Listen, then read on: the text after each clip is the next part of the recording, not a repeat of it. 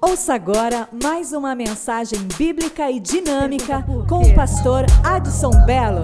Pergunta por quê.com.br A Bíblia é a resposta de tudo, a resposta de tudo está na Bíblia. Pergunta por A Bíblia é a resposta de tudo, a resposta de tudo está na Bíblia. Pergunta por quê?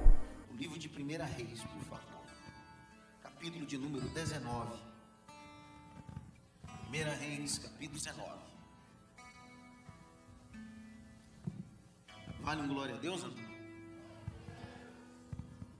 Capítulo 19, nós vamos ler do verso 1 até o verso 7. O tema da mensagem esse domingo pela manhã é Dormindo no deserto.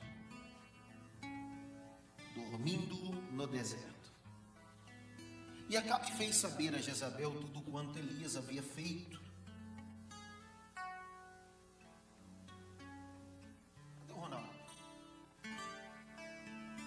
Tudo quanto Elias havia feito. E como totalmente matara todos os profetas à espada. Então Jezabel mandou um mensageiro a Elias e disse-lhe: Assim me faça os deuses, ou façam os deuses, outro tanto, se der certo amanhã, a estas horas, não puser a tua vida como uma deles.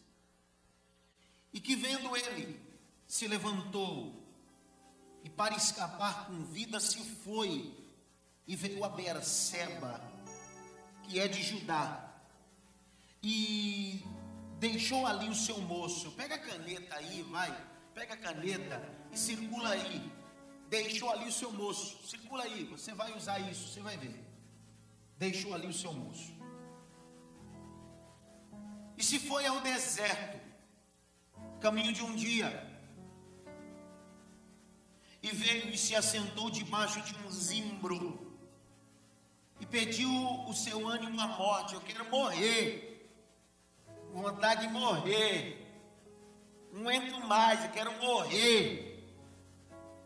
E disse: Já basta, Senhor. Eu quero morrer.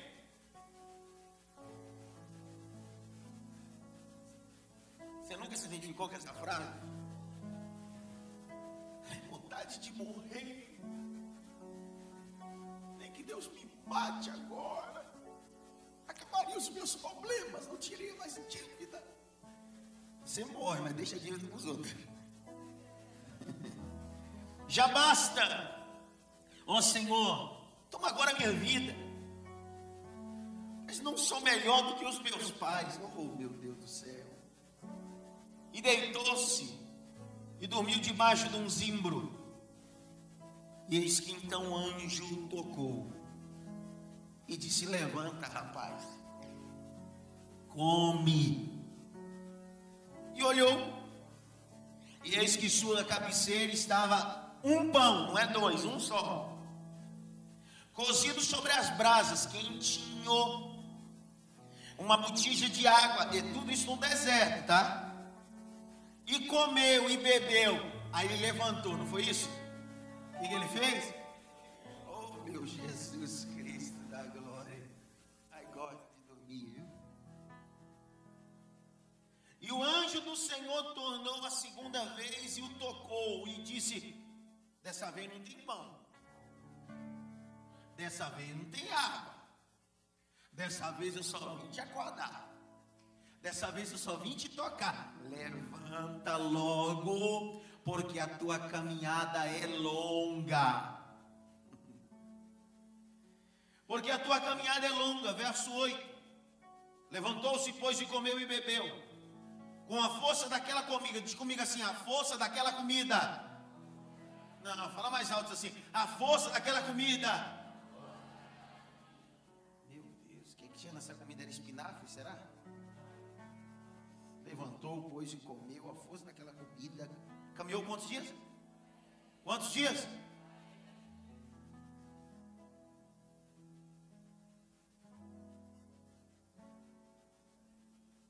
Ô comida abençoada é essa, rapaz?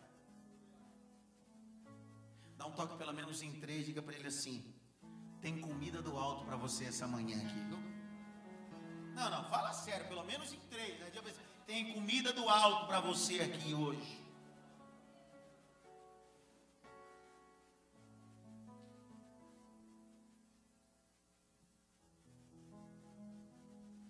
Elias é um personagem bíblico que eu amo pregar. Primeiro que sua história começa no capítulo 17 do primeiro volume do livro dos Reis. O verso 1 e o 2 vai dizer que Acabe é rei em Israel. Quem é Acabe? Acabe é um rei que acaba fazendo alianças contrárias, que quebram princípios bíblicos. Ele se casa com uma mulher que é filha de um rei chamado Etibaal, rei dos Sidônicos. Qual o nome dela? Gesa. Nunca ouviu falar da Gesa? Abel. Jezabel não era uma coisa fácil de engolir.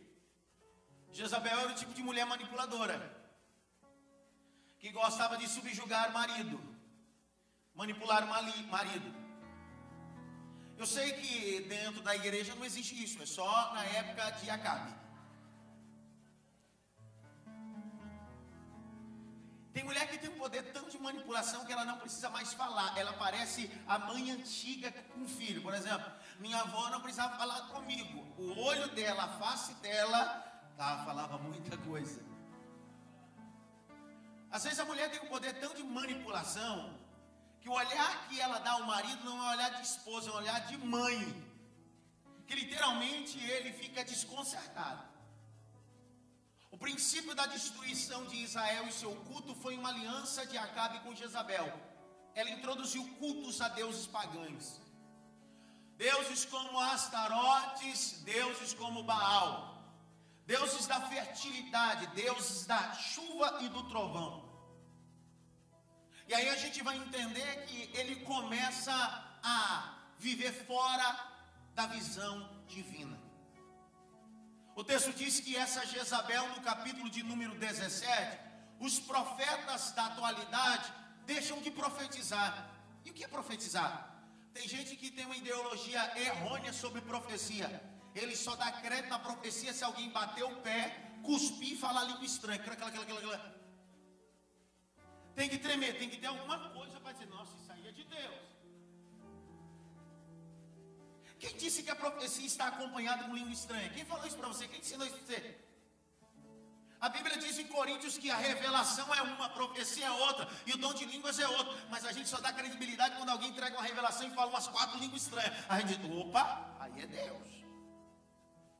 Vale ressaltar que no capítulo 17 não havia línguas estranhas, era só o dom de profecia. Então Elias profetiza sem língua estranha.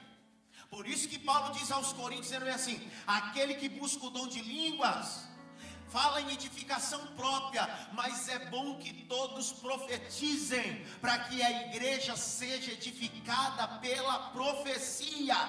Então todo crente raso só fala em línguas e diz assim: tá bom, eu já falo em línguas, mas Deus te chama para uma vida mais de profundidade. Fala em língua, profetiza, vai viver os mistérios de Deus.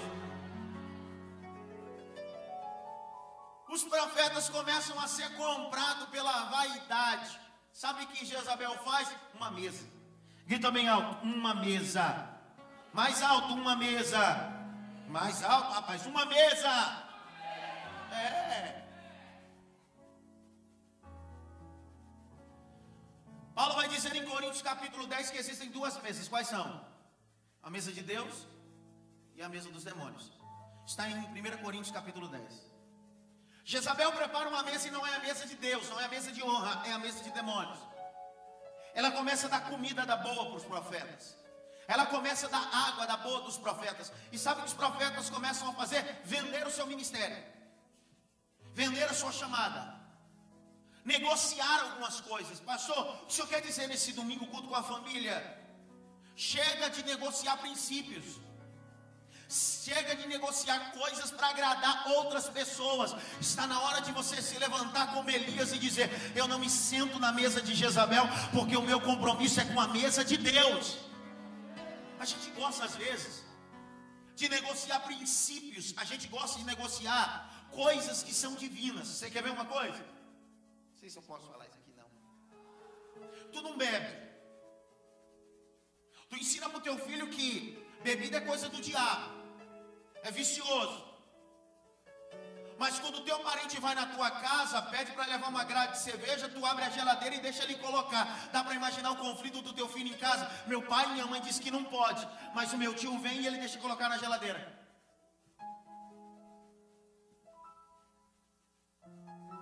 Não, pastor, mas é meu parente, mas é minha casa. Antes ele ser meu parente, é minha casa. E na minha casa só entra o que eu quero, não o que ele quer. Dá um toque pelo menos em três assim. Fala alguma coisa aí, poxa.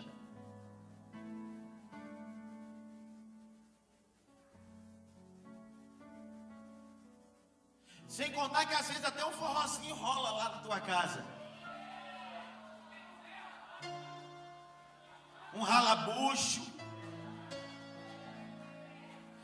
Mas perto disso aí, hoje já é coisa santa forró. Sem contar aqueles funk, que aquilo não é funk, é a grande tribulação.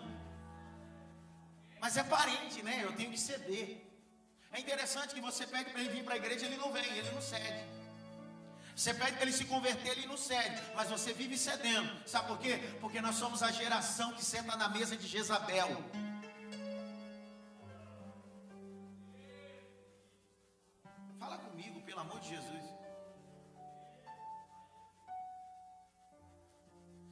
Vai fazer 15 anos que eu ministro a palavra.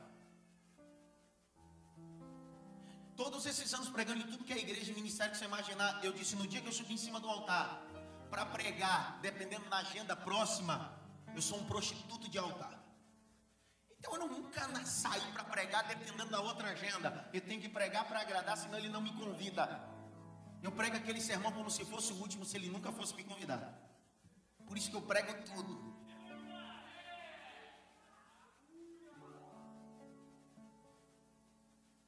Diga comigo, eu não vou sentar na mesa de Isabel. Você quer ver um exemplo? Quem não conhece, fica em pé, Adriana. Fica em pé. Adriana é minha irmã. Eu sou mais velho da casa, eu mando deles tudo. E eles têm que me obedecer. Senta.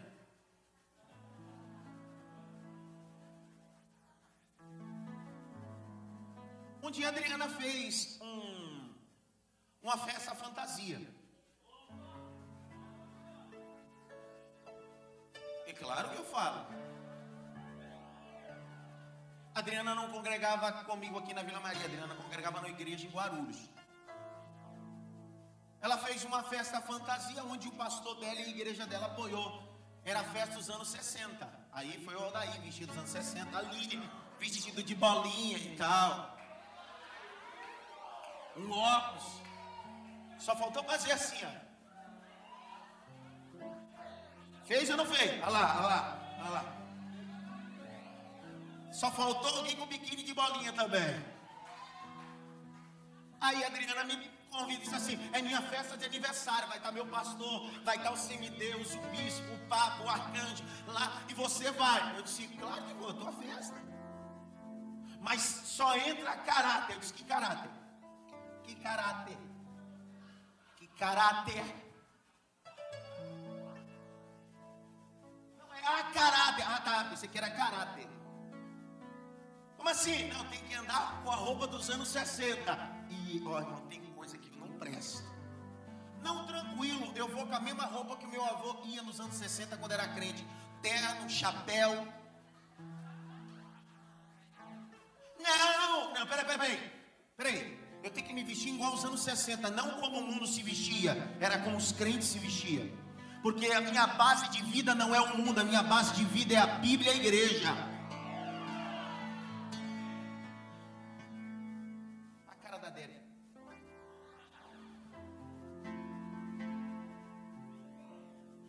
Você quer olhar para mim e dizer assim: não, pastor, mas não tem nada a ver. Quer dizer que tudo que a igreja luta hoje contra o mundanismo hoje Daqui 20 anos, teu filho vai fazer uma festa dos anos 2015. E tudo que hoje você não concorda, no ano, daqui 20 anos ele vai usar, e é comum.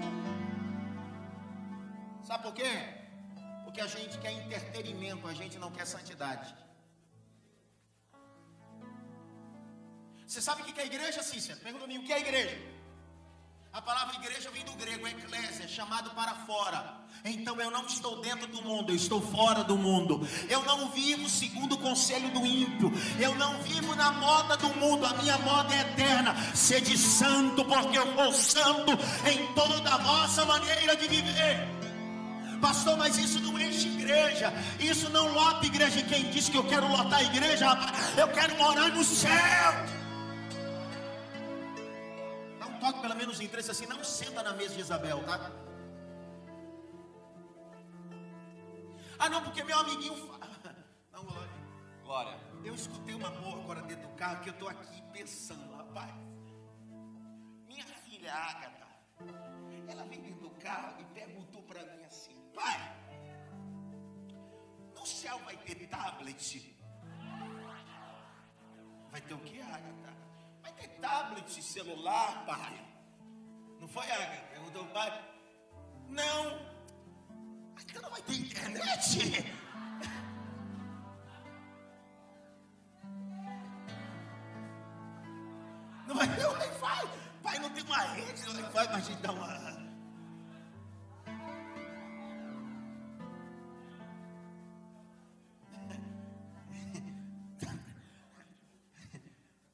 Imaginar a gente no Wi-Fi falando no WhatsApp do céu com quem ficou? E aí, besta, ficou, hein? E aí, testemunho de Jeová, vamos aí.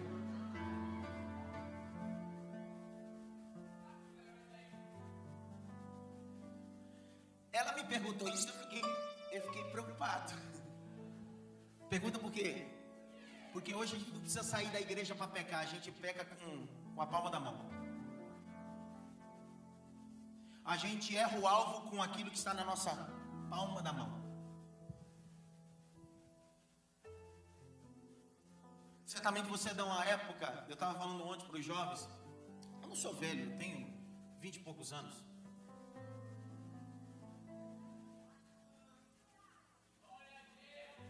Mas na minha época não tinha Wi-Fi, A coisa, você trouxe, eu fiz curso de datilografia. Dá para entender? Eu fiz o tal do curso de datilografia. E a máquina mais sofisticada, Bel, que tinha era uma máquina elétrica de datilografia. Rapaz, todo mundo no curso tinha 20 manual. A elétrica era uma só, era uma briga, rapaz. Todo mundo queria nela. Tá aqui. Eu me lembro que na igreja, para a gente cometer alguns erros de cobiça, a gente tinha que, os pastores diziam assim: não vá para a praia, é pecado. Não é que era pecado, é porque lá eles diziam que haviam moços ou moços com roupas íntimas e você podia ir lá para desejar. Na verdade, hoje a gente não precisa ir para lugar nenhum. A gente sentado no sofá, a gente vai para todos os lugares do mundo. Vê tudo simultaneamente. Pastor, o que o senhor quer dizer com isso? Simples. Às vezes a gente está sentado na mesa de Jezabel, comendo da comida de Jezabel e achando isso comum, e se intitulando ainda profeta. Eu sou mulher de Deus, sou homem de Deus. Mas eu vim essa manhã denunciar um demônio. Esse demônio que tem cegado a nossa visão. A mesa de Jezabel não é o meu lugar. O meu lugar é no altar de Deus. O meu lugar é no altar de Deus. Eu não negocio princípios para agradar ninguém.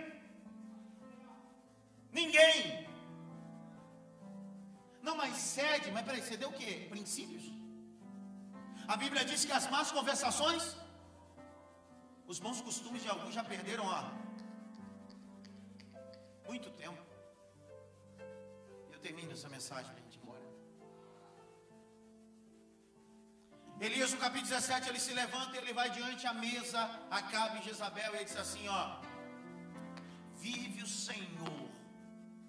cuja presença eu estou, que segundo a minha palavra não vai gotejar uma só gota de água do céu enquanto eu não falar. Olha que esse homem está dizendo, ele está dizendo: eu não estou falando em nome de Deus, Eu não estou sendo nem profeta de Deus, eu tomei a atitude, a ousadia de dizer: é segundo a minha palavra, porque eu vivo para Ele, eu adoro só a Ele, eu sento só na mesa dele. Pastor, o que o senhor quer dizer? Eu vim liberar uma palavra essa manhã.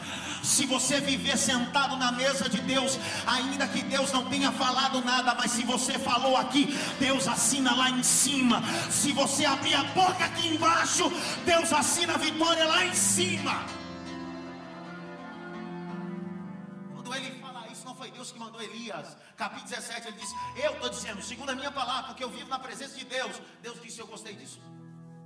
Eu gostei disso. Pergunta por quê? Porque Deus gosta de crente doido, louco, gente que sai do comum. Jennifer, sabe qual é o crente comum? Ele vem para o culto, senta. Aleluia, glória. Vem, bora.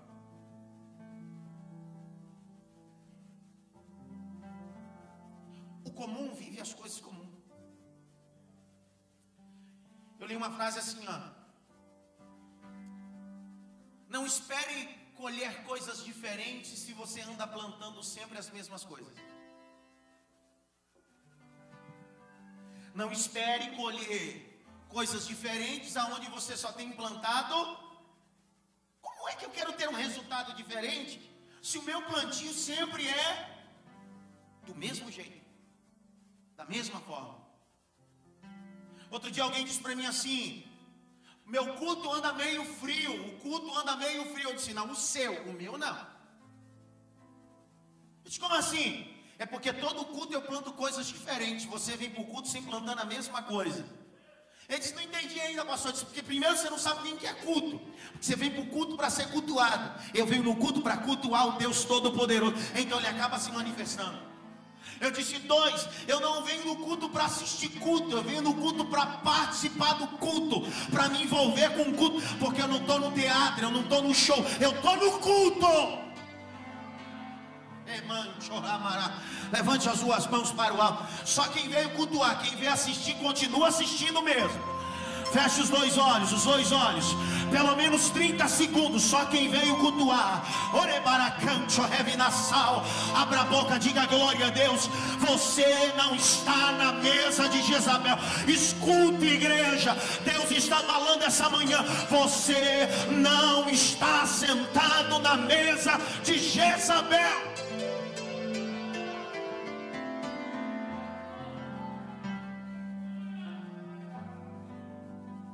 Texto diz que ele, quando libera essa palavra, Deus abre a boca. É a primeira vez que Deus fala com Elias aqui, capítulo 17, verso de número 3. Depois que ele diz: Não vai chover segundo a minha palavra, mas dá um glória aí, Márcio. O Senhor disse assim: Sai daí, corre, vaza, vaza, vaza. Por que Deus? Ela vai te matar. E já que você defendeu a minha causa, eu vou defender você. Entenderam nada? Já que você abriu a boca para defender a minha causa, eu vou me levantar do trono para cuidar de você nos mínimos detalhes. Aí o capítulo 17, verso 3 a 6, o Senhor disse assim: Vai até o ribeiro de Querite, eu vou começar a cuidar de você, vou começar a tratar você. Lá tem água cristalina, a água vai acabar, mas ali vai ter água para você. E dois, haverá aves, e não serão águias, serão corvos, parente do urubu, vão trazer carne fresquinha para você, para que você entenda que eu cuido de você nos mínimos detalhes. Texto diz que o ministério de Elias começa aí. Ele sai de Querite, se seca, ele vai até Sarepta, que é de Sidom. Lá tem uma mulher colhendo gravetos. O texto diz que ele serve como boca de Deus e o ministério dele se torna mais contundente. Capítulo de número 18, verso de número 27. Elias faz uma cruzada no Carmelo, e eu tive a oportunidade no Carmelo. O Monte Carmelo é dividido em dois princípios: um acessível e outro não é acessível. Uns o turista pode entrar, outro não. É uma visão ampla de toda Israel em cima do Monte Carmelo. Era em cima do Monte Carmelo que ficava o maior altar de Baal instituído por Jezabel. E aí o texto diz que Elias convoca os profetas de Baal e Astarotes. Total, 850. Porque era 450 de um e 400 do outro. O texto vai dizer, só ter cuidado na leitura, alguns versos na frente vai dizer isso. Ele convoca todo mundo para cruzada. Na ótica humana belga, ele está sozinho.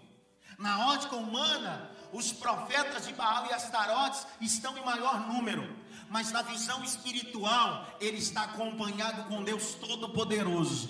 E quem está com Deus está com o maior de tudo e maior de todos.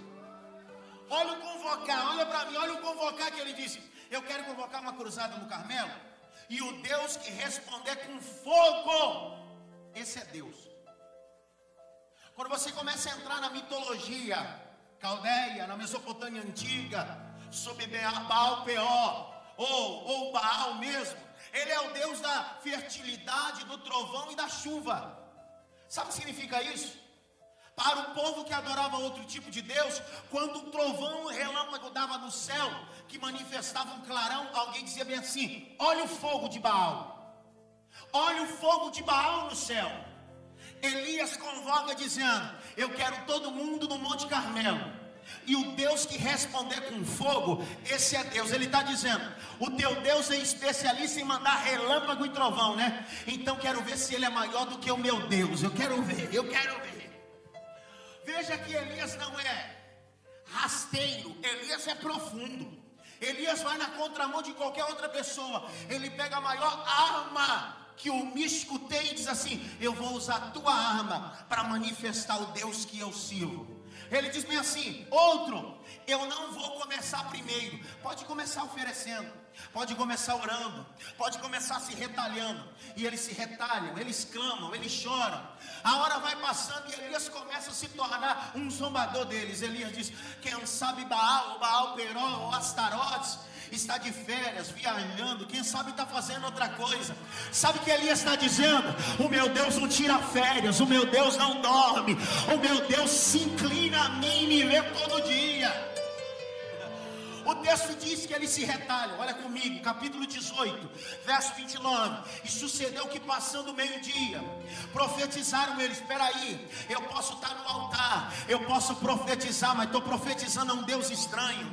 O texto continua dizendo: Até a oferta de manjar, tem gente que oferta, mas a sua oferta vai para o altar estranho. Porém, não houve voz, nem resposta, nem atenção alguma. Me escute essa manhã, que essa manhã eu vim pentecostal mesmo. Sabe o que Deus vai fazer? Ele vai responder a tua oração no altar, porque é no altar que é lugar de resposta de Deus.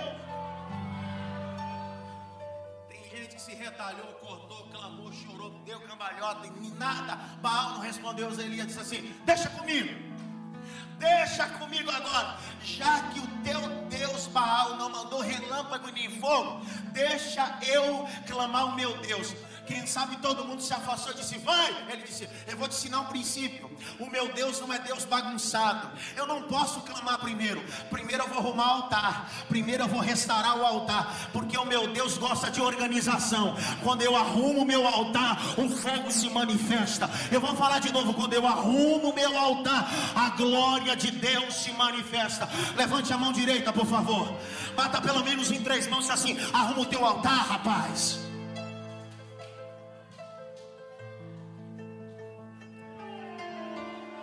Capítulo 18, verso 30, o texto diz: E restaurou Elias o altar quebrado. Vontade de falar uma coisa, cara. Você pode passar dia todo orando, profetizando, entregando oferta. Você pode ser dizimista, pode entregar um milhão de reais na igreja. Mas se você não fizer aquilo que compete a você, nunca haverá fogo no altar, nunca haverá resposta de Deus. Então arruma o altar essa manhã, rapaz. Quer comprar Deus. A gente acha que a nossa oferta, o tempo que a gente ora, o tempo que a gente passa na igreja vai ter resposta de Deus. Existem coisas que sou eu que preciso arrumar. O meu casamento, a minha família, a minha vida ministerial, a minha vida devocional, não vai esperando que Deus vai mandar um anjo dizer: você precisa fazer isso, precisa fazer aquilo. Sou eu que preciso restaurar o meu altar quebrado. Ele arruma. E também alto, ele arrumou. Mais alto, ele arrumou. Quando ele arruma, meu Deus. Grita tá bem alto, eu preciso restaurar. Olha só, o capítulo 18. Quantos versículos ele arrumou o altar? Do verso 30 até o verso 36. Ele está só arrumando altar, sim ou não? Olha aí, alguém lê para mim, Adelias, fique em pé, lê para mim rápido, só para eles não perderem o raciocínio, Adelias. Então Elias disse a todo o povo: Chegai-vos a mim. E todo o povo se chegou a ele e reparou o altar do Senhor que estava quebrado. E Elias tomou doze pedras, conforme ao número das tribos dos filhos de Jacó, ao qual veio a palavra do Senhor, dizendo: Israel será o teu nome. E com aquelas pedras edificou o altar em nome do Senhor. Depois fez um rego em redor do altar, segundo a largura de suas medidas de semente. Então armou a lenha e dividiu o bezerro em pedaços e o pôs sobre a lenha. E disse: Encheia de água quatro cântaros e derramai sobre o holocausto e sobre a lenha. E disse: Fazei a segunda vez, e o fizeram. E disse ainda: Faz-o a terceira vez, e o fizeram terceira vez. De maneira que a água corria ao redor do altar, e ainda até o rego encheu de água. Quantos versículos no altar? Quantos versículos no altar? Quantos versículos? Quantos versículos orando? Um. Entenderam nada? Quantos versículos arrumando altar? Quantos versículos orando? Olha o verso 36. E sucedeu, pois, oferecendo a oferta de manjares. O profeta Elias se achegou e disse: Ó Senhor Deus de Abraão, de Isaac e de Israel Manifesta hoje o que tu és, Deus de Israel, que eu sou teu servo que conforme a tua palavra fiz todas essas coisas. Olha o verso 37. E respondeu-me, e respondeu-me, e respondeu-me, e respondeu-me, e respondeu-me. E eu vou falar até uma hora que você dê glória a Deus. E respondeu-me, e respondeu-me. Haverá resposta quando eu me dedicar a arrumar altar. adianta ser um babaca evangélico religioso, orar 10 horas, se tua vida está quebrada, achando que a oração vai arrumar a tua vida. A oração tem poder, mas existem coisas que eu preciso restaurar. Não vá pensando que Deus vai te libertar de algumas coisas, é eu que preciso me libertar de outras. Elias entendeu, não é anjo, Rogério, que vai arrumar esse altar. Não é Deus que vai arrumar esse altar. Eu vou arrumar minha vida em cinco versículos, mas em um versículo só. Eu vou orar e Deus vai me responder. Por isso que a minha geração prefere viver no monte. Prefere acampar no monte. Pastor, se eu tenho alguma coisa contra isso? Não, eu subo. Mas eu não preciso do monte para arrumar minha vida. Eu não preciso orar 10 horas para arrumar minha vida, porque eu já vivo uma vida de oração com Deus. Quem tira vários períodos de oração é porque sua vida de devocional está mirrada e anorexa. Então, por favor, volte o devocional com Deus. Diga como Elias diz: Vive o Senhor em cuja presença eu estou. Elias é o maior de todos. Elias vence tudo isso. Mas um dia Elias fica deprimido porque uma mulher, Jezabel, diz que vai matar ele. E eu termino a mensagem em cinco minutos. Capítulo 19. Elias é ameaçado por Jezabel. Cara, eu queria entender Elias. O cara que enfrenta Acabe.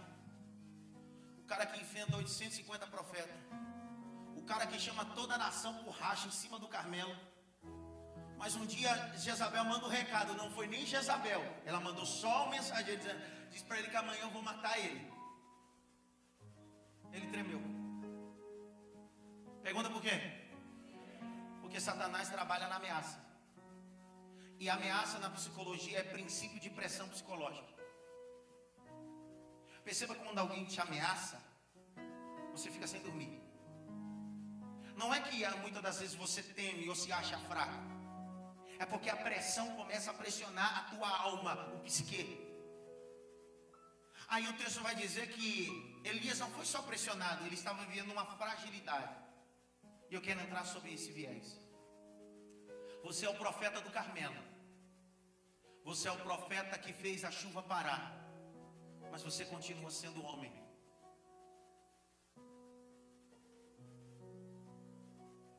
Você é de Deus. Você orou e teve grandes experiências com Deus, mas você continua sendo homem. Você tem medo. Você chora. Você fica deprimido. E Elias é a característica minha, sua. Que tem hora que a gente ora e o fogo cai do céu. Mas tem hora que a nossa oração é assim, Deus, pode me matar. Estou cansado dessa vida. Não aguento mais. Sabe quando você está dentro do teu carro, ou dentro do num transporte coletivo, ou no teu quarto, na cozinha? E naquele dia não foi a oração do Carmelo, foi a oração do deserto. Não foi a oração, fogo cai do céu, foi a oração, Deus, eu não aguento mais. Não aguento mais essa situação familiar, não aguento mais essa situação econômica. Se o Senhor me matar, eu vou ficar aliviado. Isso não é ser fraco, isso é ser Elias. Não seja Superman, você não é. Outro dia eu vi uma imagem do super-homem todo raquítico, com um balão de oxigênio, escrita assim: Você não é um Superman, você é de carne e osso. Não adianta, porque você tem uma fé inabalável, haverá um dia que o deserto vai te convidar. E você vai fazer a oração contrária que todo mundo te ouve. Porque sempre você tem uma palavra de vitória, mas haverá um dia que você vai dizer assim: é só prova, só dificuldade, cara. Não muda nada. Por que, que as coisas não se transformam? Elias foi para o deserto, capítulo 19, verso 3. Elias entra no deserto sozinho. Esse moço aqui, ninguém sabe o nome dele, Elias. É um moço do profeta, que não é Eliseu ainda. Eliseu só será escolhido após o deserto. Sabe o que Elias faz? Disse: Meu filho, volta para tua casa. Volta para casa porque esse deserto não é seu, é só meu. Esse deserto não é coletivo, é individual. Passou o que o senhor quer dizer? Existem desertos que você não pode levar ninguém. Moço não vai com você, pai não vai com você, mãe não vai com você, é só você e Deus. São os desertos das experiências divinas. É o divã do grande psicólogo Jesus Cristo. E para Elias, aquilo não era deserto, aquilo era uma sala de psicologia. Para Elias, aquilo não era um, sim, um belo símbolo, aquilo era um divã onde ele se deitou e disse assim: Eu quero ter uma consulta com o maior de todos os psicólogos, chamado Jesus Cristo. Sabe que eu preciso entender? Que a vida cristã não é feita só de profecia, de vencer, de vitória, de bênção. Haverá momentos na vida que eu vou ter que me deitar e comer, beber água, reabastecer recarregar a bateria. Se a tua vida conjugal não tiver momento de recarregar a bateria, vai sucumbir, vai naufragar. Se o teu ministério não tiver descanso, vai sucumbir, vai naufragar. Se a tua vida de trabalho não tiver descanso, você vai sucumbir, você vai fracassar. Pastor, o que, que Deus está querendo dizer essa manhã simples? Ele provocou o deserto para Elias, para ele reabastecer a bateria. Hoje, essa manhã, Deus tem pão para você, Deus tem água para você, sabe por quê? Porque você vai caminhar 40 dias em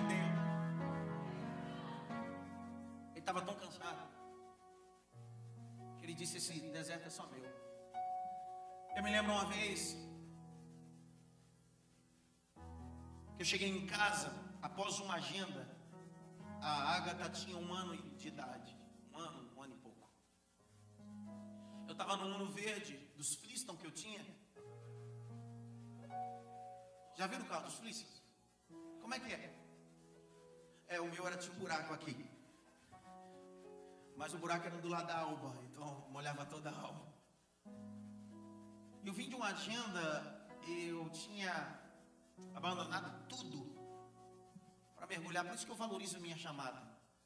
Não sou produto da fabricação. Sou produto da formação divina. Não ganhei nada de mão beijada. Foi muito trabalho, muito gemido. Dependência da graça, misericórdia dele. Sempre. Eu cheguei e vou falar com toda sinceridade. Eu falei no carro. Eu vim chorando. E eu não sou muito emotivo, não. Eu vim chorando no carro e disse assim: Chega, cara. Não aguento mais. Não dá. Esse negócio de ministério deve ser para outra pessoa. Isso é para outra, não é para mim, cara. Não aguento mais o povo chato. Mas eu não pastoreava igreja, eu era só itinerante, quando eu digo povo chato, são pastores que sugavam mesmo, mas me sugavam mesmo, não deixavam nada. E eu passando uma draga desgraçada, pensa numa draga. E quando eu cheguei em casa da Ágata, e naquela época eu, eu era magro. É. Tá, a, a Ágata com meu terno, arrastando no chão, a mãe dela tinha colocado a gravata nela que ela pediu e ela dentro da casa. Com meu terno e a gravata. Quando eu abro a porta, ela olha para mim, dá um gole aí, pai. Glória. Aí ela, toda vestidinha, disse assim: Eu sou o pastor Adson. E começou a me imitar. Enquanto ela me imitava na sala da minha casa, o Espírito Santo disse para mim assim: Vai parar? Vai parar? Eu disse, Deus, ele disse assim: é bom você levantar a cabeça, porque hoje eu renovo as tuas forças. E você vai comer algo espiritual, porque o melhor meu ainda está no fim para você. Vai que eu sou contigo. Escute o que eu vou dizer nesse domingo pela manhã. Essa semana você terá alguns sinais divinos. Essa semana você terá algumas experiências de Alabarassurinike, Chorevinaraga. Hoje, essa manhã, eu acordei com uma presença tão divina sobre mim que eu disse para Deus: O que é isso? Deus disse para mim assim: Eu preciso falar com algumas pessoas que vão entrar aquela manhã. E Deus disse para mim assim: Essa semana é semana de experiências divinas, experiências sobrenaturais.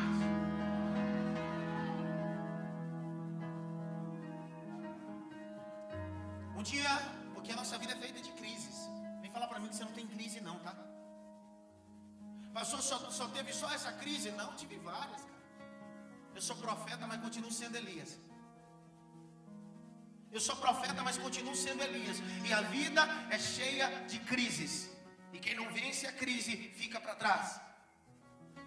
Um dia, eu fui chamado para uma sociedade numa empresa muito boa, de ganhar 12 mil sem fazer quase nada. Só de administrar a empresa, uma empresa de tonéis.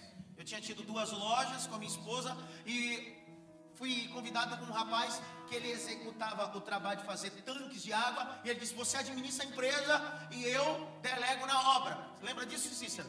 Cícero lembra disso. Meu pai e minha mãe lembram disso. Eu me lembro que a vez eu fui com o Cícero lá só para receber. Lembra assim? A gente foi lá e acabou só para receber o dinheiro. Algumas vezes só para receber. Eu administrava. E aí eu disse, rapaz, eu vou, eu vou, parar com esse negócio de pregar, de itinerância, de. Isso é Eu vou me dedicar à minha vida profissional agora. Eu estou dizendo eu, eu, eu, eu. Cada um tem sua vida. Você vai encaixar na tua vida. Eu estou dizendo eu. E aí eu tinha uma agenda para cumprir. Eu acabei de pregar um jovem de 12 anos. Chegou até mim e disse assim: Eu posso tirar uma foto com o senhor? Eu disse: Tire duas. E aí ele tirou uma foto comigo. E aí ele ficou de frente comigo e as lágrimas veio ao rosto. Ele disse assim: Quando eu crescer, eu quero ser um pregador igual ao Senhor.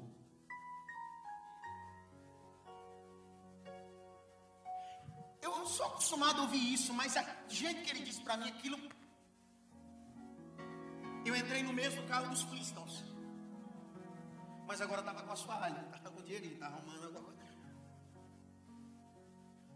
E aí Deus disse para mim assim: vai parar? Eu disse: Deus, não entendi. Deus disse assim: lá você vai influenciar quem? Ferro e aço. Mas no meu altar você vai influenciar uma geração. Sabe que são experiências divinas em entender que Deus fala do jeito que Ele quer. Outro dia eu estava na Maria Santana, eu tinha 22 anos vindo de uma viagem missionária e outra crise. Crise. E crise, não dá para vencer crise sozinho, tá, cabeção? Não faz igual Elias. Não deixa o jovem do outro lado, chama alguém para conversar com você. Eu fui à casa de um pastor amigo, Maria Santana. A casa dele fica na beira da avenida.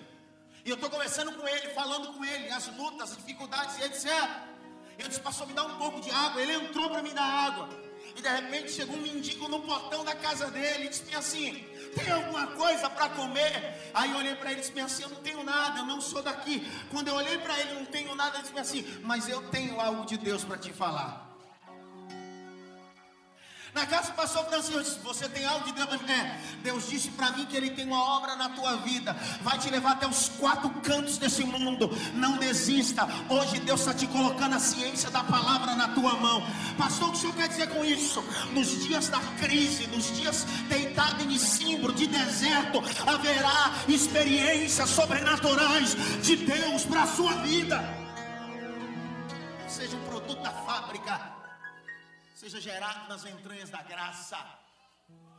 E eu termino. O anjo disse: Elias, filhinho, um pãozinho eu trouxe você. Não é requentado, não, tá? É na brasa. Brasa. Quentinho. Tá, na, tá quente. Tem uma botija de água aí. Eu sei que você está vivendo uma crise, mas o Eterno me enviou. E quando a gente vive crise, Elias, o Eterno sempre me envia para trazer sempre um pão na brasa e uma botija de água, porque ninguém entrou na crise para ficar eternamente. A crise não foi feita para crente, vou falar de novo. A crise não foi feita para profeta, a crise foi feita para passar. Mas tem crise que é mais profundo que a outra, Rogério. Tem crise que basta só Deus falar que a gente levanta negócio, mas tem crise que a desgraça, a miséria está tão grande que a gente bebe água, come o pão e volta a dormir. Sabe o que Deus dá a entender? Que o anjo traz, Elias come e bebe, e o anjo sobe. Mas de repente, quando ele chega na, nos, na região celestial, Deus diz assim: desce! O que, que foi, Deus? Você não sabe, rapaz. O que? Elias, a crise dessa vez está tá difícil. O que, que foi? Ele comeu, ele bebeu e voltou a dormir. Dessa vez, não leva mais pão, não leva mais água porque eu vi que sobrou um pouco de água, eu vi que sobrou um pouco de pão. Então vai lá e dessa vez não leva comida, só toca, só toca. A palavra tocar no aramaico é cutucar, cutucar. Então Deus disse para ele: Ei, não toca, cutuca ele, porque quando você cutuca ele, ele reage. Quando você cutuca ele, ele reage. Quando você cutuca ele, ele reage. Vou falar de novo: quando você cutuca ele, ele reage. Sabe o texto aramaico quando diz cutuca ele? Depois, depois que eu falar esse negócio aqui, cara, você não fala nada, fica me assistindo aí. Eu não sei nem o que eu faço mais. Quando Deus disse assim, cutuca ele. Eu tive agora em Lujan, na Argentina, dentro da jaula de leões. E aí eu, eu literalmente entendi o que é cutucar. Ele estava deitadinho dormindo. Aí a gente entrou na jaula de tigres e era hora de dar comida para os tigres. Aí até algo me salvou para mim não ser comido. Eles foram dar comida e o camarada cutucou o tigre, para o tigre sair do lugar e ir para lá. Meu amigo, aquela cutucada, o bicho abriu a boca, começou o pau quebrar dentro da jaula. A alba, eu estava na frente da alba, a alba me empurrou, me jogou para fora da jaula e fechou a jaula. Eu disse: Minha mulher me ama mesmo. Se eu não tivesse na frente dela, ela tinha saído e fechado a jaula e eu tinha ficado dentro. Sabe o que Deus está querendo dizer? Cutucar dele. Dá um glória agora. Cutucar. Você só cutuca aquilo que é felino. Você só cutuca aquilo que tem potencial. Você só cutuca aquilo que está adormecido. Então Deus estava dizendo: cutuca Elias, porque ele não é um gatinho. Cutuca Elias, ele é uma onça. Ele é um leão. Cutuca ele, vai. Pega a mão assim, ó. Dá uma cutucada pelo menos em três assim. Você é leão, rapaz. Você é leão, rapaz. Alabarachanto, reminagácia. Hoje, essa manhã, Deus está te cutucando. Reage, reage.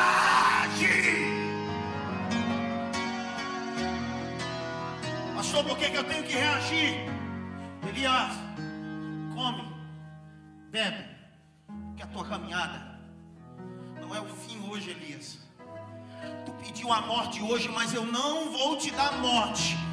Eu venho para que tenham vida e vida em abundância. Elias não é o fim, Elias não é o fracasso. Elias, come porque você vai caminhar 40 dias e 40 noites dizendo: Eu estou abastecido, eu estou abastecido. Fique em pé, vai, fique em pé, fique em pé.